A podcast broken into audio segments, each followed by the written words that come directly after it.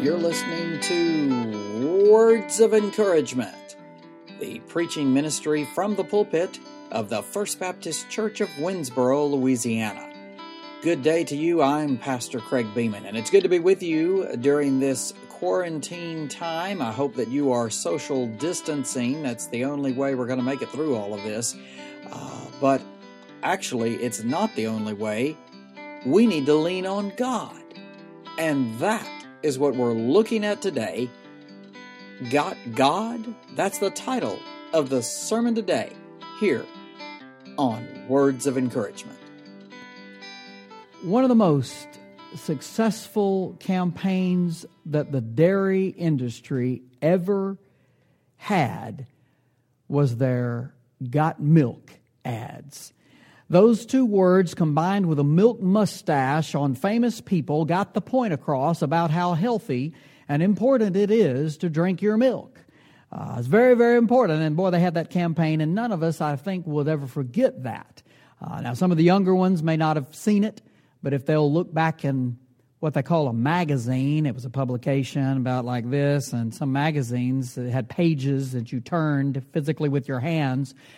You'd come across sometimes on the back of the magazine, sometimes in the inside, that ad of somebody famous with a milk mustache and the words, Got Milk. Well, today, with the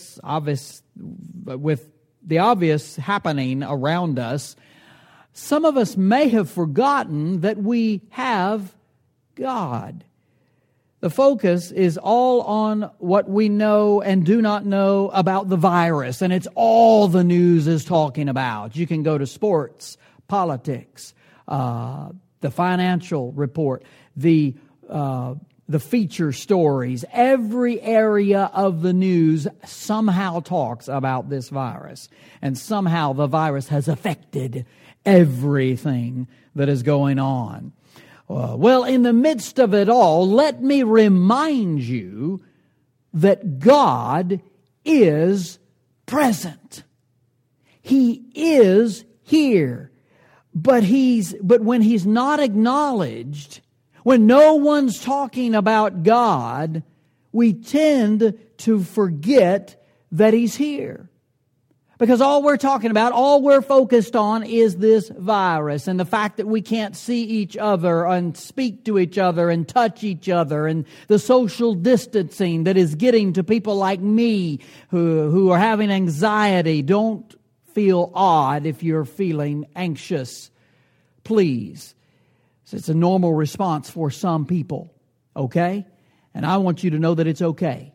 If you're feeling that way, it is not odd. And please do not let anyone run you down and say, oh, well, you just need to get over it. You have what you have. You feel how you feel, okay? And same for those who feel nothing, who feel fine. You know, that's the way you feel. Good for you. I'm not going to knock you. But don't knock those who are having trouble with this either, because we're all dealing with it in different ways. But one of the rocks, one of the stable points in our lives is God Himself. No matter how you're dealing with this, God is our constant. And we must remember that He is still here. Listen, someone needs to keep beating the drum in this world that declares the presence of God. Someone needs to be that person who stands up and says, wait a minute, God is still here. And I want to charge you as a fellow Christian, a fellow brother and sister in Christ, to be that one. If we will all be the ones who declare the presence of God in the midst of all this mess, we can find some peace.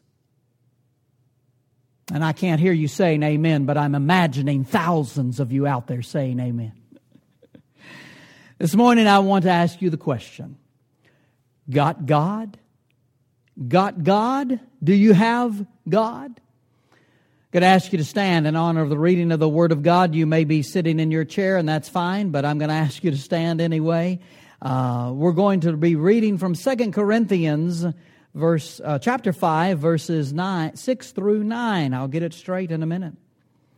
2 Corinthians chapter 5, verses 6 through 9. Therefore, being always of good courage, and knowing that while we are at home in the body, we are absent from the Lord, for we walk by faith, not by sight. We are of good courage, I say, and prefer rather to be absent from the body and to be at home with the Lord. And here's our verse that I kind of set apart for us to read that you're looking at now. Therefore, we also have as our ambition, whether at home or absent, to be pleasing to Him. May God bless the reading of His Word. You may be seated. Paul has been sharing with the folks in Corinth, the Christians that are there, about the body that God will give us when we go to heaven. It's not going to be this body. It's going to be a new body. And Paul has a passionate longing. He desires to be free from his earthly body and all that comes with it. All the sins that come with it, the frustrations, the weaknesses. And if you remember, Paul said he had a thorn in his flesh. You might say, well, you need to get some tweezers and get that out. It was a thorn that we do not know, we don't have a definition. Paul didn't describe what it was. He just said, I have a thorn in my flesh. There's something that's bothered me, something that's bothering me, something that is tormenting me. And the Bible tells us Paul asked 3 times for God to remove it. And God said, He did not remove it. And Paul said, look, God's grace is sufficient for me. I'm just going to move along. I'm going to move along even though. And so Paul has a passionate longing to be free from this body, free from the frustrations, the weaknesses, the sin that affects it. He longs to be away from this body that he has. Look at verse 6. Therefore, being always of good courage, and knowing that while we are at home in the body, we are absent from the Lord, he encourages them to have good courage. No matter what they were facing, he says, have good courage. Have courage.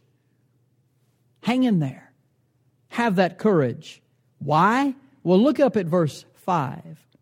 Now he who prepared us for this very purpose is God, who gave to us the Spirit as a pledge, or as a payment, a down payment.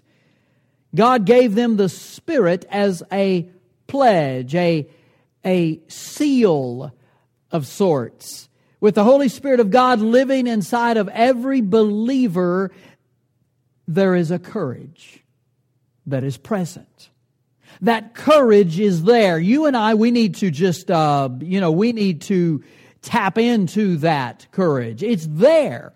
The Holy Spirit brings it to us. So it's there. We can tap into that courage, and we can have that courage. Has each believer tapped into the power of the Holy Spirit in their lives? Evidently, not all of these that Paul is writing had done that. They had not all tapped into that courage. So Paul is telling them, have courage, be of good courage. This courage comes by way of the Holy Spirit that is in you as a believer. So take hold of that courage. Paul reminds them of the Holy Spirit's presence here. He says, hey, you've got courage. You have this courage. Lean on this courage. Live with this courage to face whatever is coming. Live with that. Have that courage. Be encouraged, Paul is saying. He says we're at home in the body, but we're absent from the Lord. What does that mean? It means that we are not able to fully experience His presence while we're at home in this body. Do you realize that? You know that. You come to church and you experience a moment sometimes of communion with God. There is a time in the worship services. Maybe it's a prayer. Maybe someone prays and says something that just gets at your heart and God speaks to you. Maybe it's a song that is sung. Maybe it's a song you're singing in congregational worship. Something speaks to you. Maybe it's even the sermon. Who knows? But God uses it to touch you and to speak to your heart. something is happening there. Take courage. Take courage. But this home that is our body, this home that is our body cannot fully experience the presence of God while we're here. We can't fully experience His presence because while we're in this body. In the meantime, Paul says, take good courage. Take good courage. Our trust, while we're not fully in His presence, is in what we cannot see with our eyes. Notice, our trust is in something we cannot see with our eyes. Our trust is in the Holy Spirit of God. Interesting.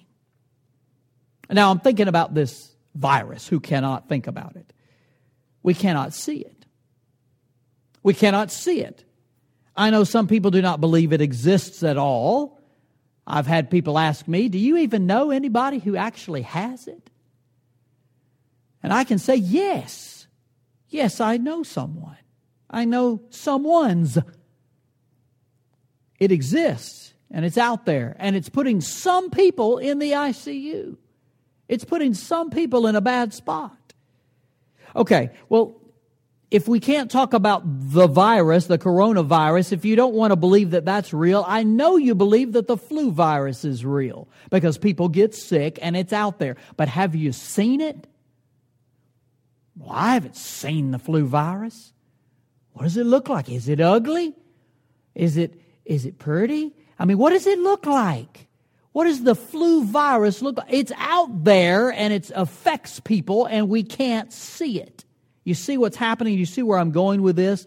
If you're like me, you believe that viruses do exist. They do make people sick. And in believing in those viruses, we're believing in something we cannot see with our eyes. What we do see are the results of the virus. What we do see are the results of what the virus does. That's what we're seeing. Well, the Holy Spirit is similar. We cannot see Him with our eyes, but what we can see are the results of what He does. If God has changed a life, then that life is the evidence of an act of God. Can't see God, but we can see the results of something He's done. We can see the results of His handiwork. Well, look at the world. Look at the world we're living in. Look at the beautiful flowers that are blooming. Some of you haven't been outside your house. Go outside and look. It's okay. It's safe. Look at the flowers. Look at what God is doing. That's a result of an act of God.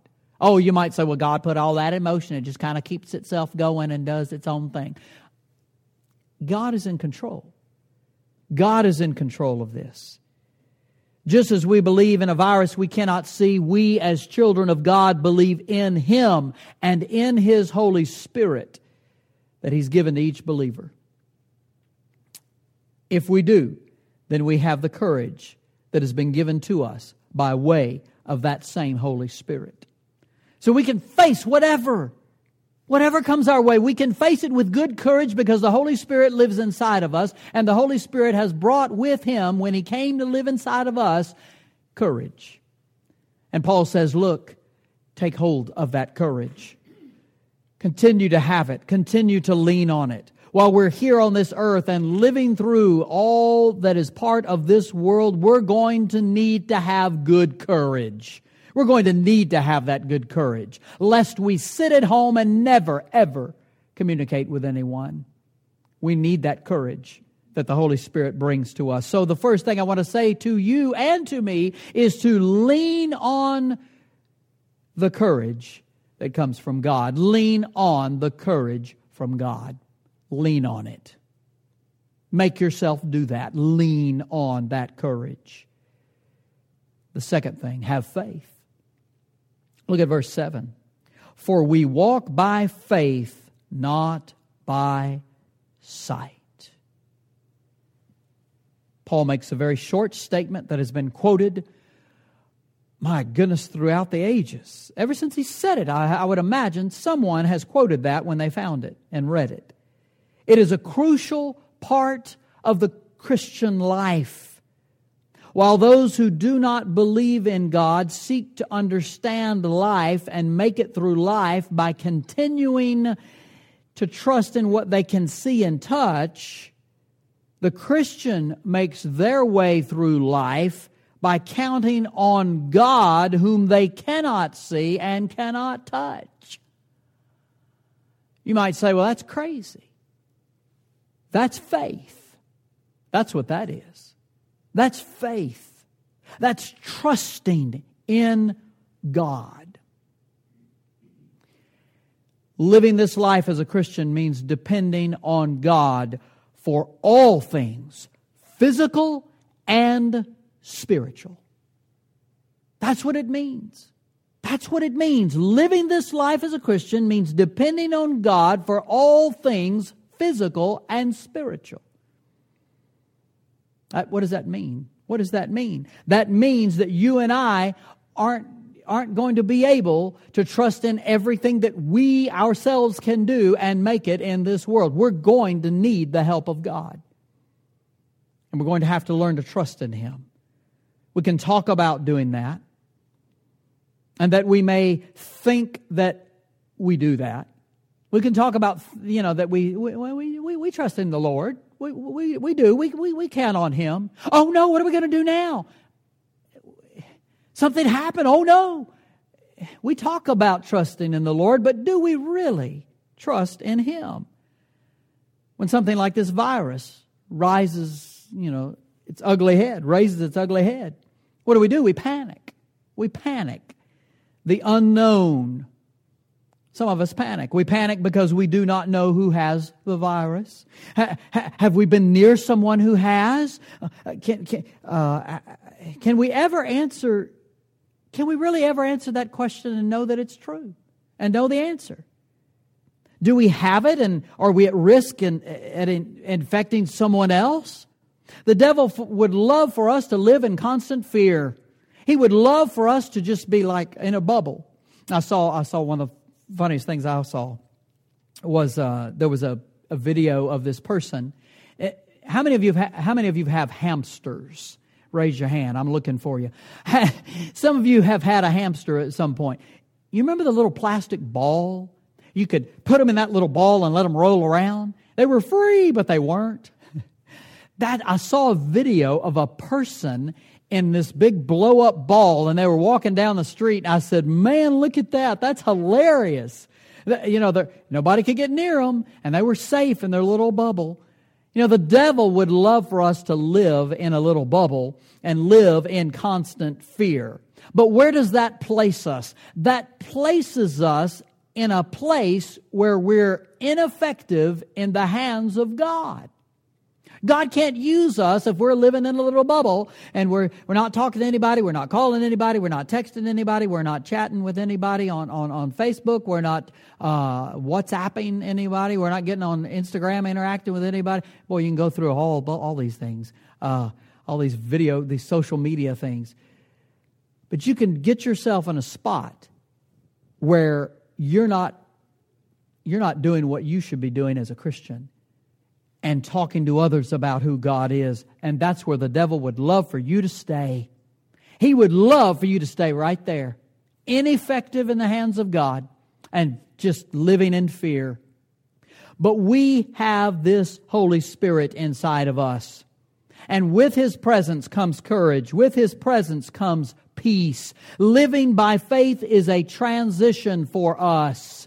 Living by faith is a transition for us. We're not born living by faith. We're not born into this world living by faith, trusting in the Lord. We're not born that way. And so when we're not born that way, it's a transition. It's something we have to work toward and work in. This living by faith comes with the acceptance of Christ in one's heart. Notice, Paul would have never reminded them to walk by faith, not by sight, unless they had forgotten. Unless they had forgotten, why would he even mention it? Evidently, these Christians in Corinth were not walking by faith. They were walking by sight. They were walking by what they could see and understand. You and I must walk by faith. You and I need to be reminded that when things look dim, things look doomy and gloomy, We can look past our fear and we can see the smiling face of God, and He's with us. That's where we need to be. Right now, many of us are scared to leave our homes. We're told not to. Some of us do not care, but there are others who are frightened to leave their homes. Have faith in God. Put your trust in Him. You can go outside.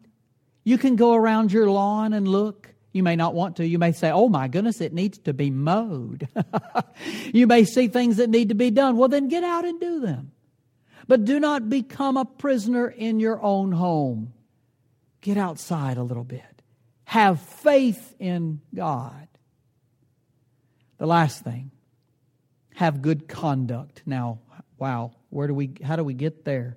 Look at verses 8 and 9. We are of good courage, I say, and prefer rather to be absent from the body and to be at home with the Lord. There's Paul. I just really would like to be with God. I just would really like to be with Jesus up there. I just really want this. Place down here is horrible. I'd really just like to be up there. You see that in this verse. But look at verse 9. Therefore, we also have as our ambition, whether at home or absent, to be pleasing to Him. So again here, Paul mentions the courage. There's a longing in his heart to be with God, to be away from the stresses of this world, the dangers of this world. Oh, it would be so nice not to have to worry about any of that garbage. To be away from all of it. Today, he would say to be away from the effects of the virus. And I'm not saying the physical effects. I'm talking about the mental effects of this virus. It is doing a toll on so many. It's bringing us down, bringing many people down to a point where they just can't. It's hard to function day to day. He has a desire, Paul does, to be where the Bible tells us there is no death, there are no tears, there's no mourning, there's no crying, there's no pain. Paul desires to be there, but he has something else to say about this. You know, when you think about where God is, when you take time to stop and think about where He is and how perfect heaven is, you might just allow yourself to think, you know, it's going to be so nice. It's going to be so good. There's not going to be stress in heaven. It's just going to be perfect. And you kind of allow yourself to begin to kind of realize what life is going to be like there. And you begin to have a desire to be there. You begin to have a desire to go there. But Paul, look, but the point Paul wants to make with these Corinthian Christians is to remember that whether you're living there or you're living here, you need to live a life pleasing to God. It doesn't matter. Either way, you're not getting out of it. Oh, well, if I go to heaven, I can just do whatever I want. Well, no. You're not going to have a desire of the flesh. You're not going to have those desires to do things that are displeasing to the Lord. But Paul says, look, wherever you live, you're going to want to live a life that is pleasing to Him. You're going to want that. You're going to want that. The life we live needs to be one of good conduct before a holy and loving God. In fact, he says we're to have as our ambition in life to be pleasing to God. It ought to be a goal that we have. This living a life that is pleasing to God ought to be a daily goal for us. Not just when we're around other Christians. Not when we're talking to our Christian brothers and sisters on the phone. Oh, well, I'll watch my language because I'm talking to my sister from church. Or I'm talking to my brother from church. I'll be nice. I'll watch my language. Watch your language all the time. Come on. Live a life. Have it as an ambition to live a life that is pleasing to God. We're to allow God to live inside of us and work through us.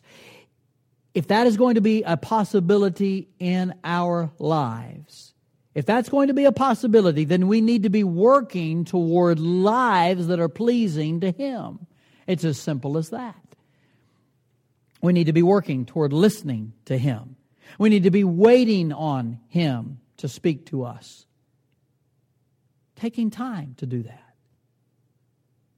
If you long to go to a place where there is no pain, no crying, no death, no mourning, that does not mean you just do whatever you want to do down here. It does not mean that this life does not matter. Oh, it matters. It matters. Remember, you as a child of God are living proof of His life-changing power. You are proof of God's life-changing power to a world that is in darkness, to a world that needs to know who God is. You are living proof of what He can do. A changed life is proof of God's power. When others long to see a life directed by God, when others long to see God's power in action, where are they going to find God's power, the results of His power, evidence of who He is and what He can do? Where are they going to find that? Hopefully they can look at you and find it. I hope that people can look at you and say that is proof that God can change a life and that God's in control of that person. There's proof. I hope they can look at you and see that. Remember, the way you live your life matters to God, and it does matter to others. It matters to others as well. Lean on the courage from God. Lean on that. Have faith in God. Have good conduct before God. Lean on that courage that He's given to every believer and live that life in front of others that says, God is in control of my life.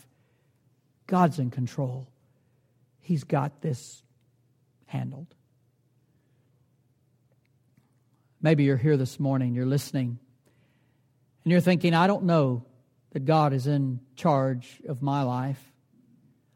I don't think I have that in my life. Maybe today you'd like to ask Christ to be in your heart, to be in control of your life. Maybe you'd like to say, look, I am a sinner. I've done things that just have not made God happy. Bible tells us we're all sinners. All of us have sinned. All of us fall short of the glory of God, the reward of salvation. All of us fall short of that. But if you will admit to God that you're a sinner, that you have done things that have been displeasing to Him, if you'll admit to God you're a sinner, ask Him to forgive you of your sins. Ask Him to come into your heart and to be in charge. You can have Christ as your Savior. You can have salvation. You can be forgiven of your sins and have a place in heaven prepared for you. I'm going to pray.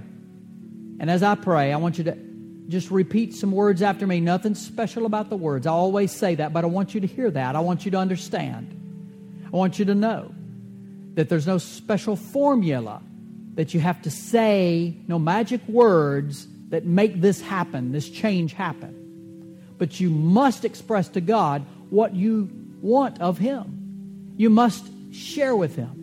So if you would, repeat these words after me. If you're ready to have Christ in your heart, if you want to do that, would you just do this? Just repeat these words after me. Dear Heavenly Father, I have sinned against you.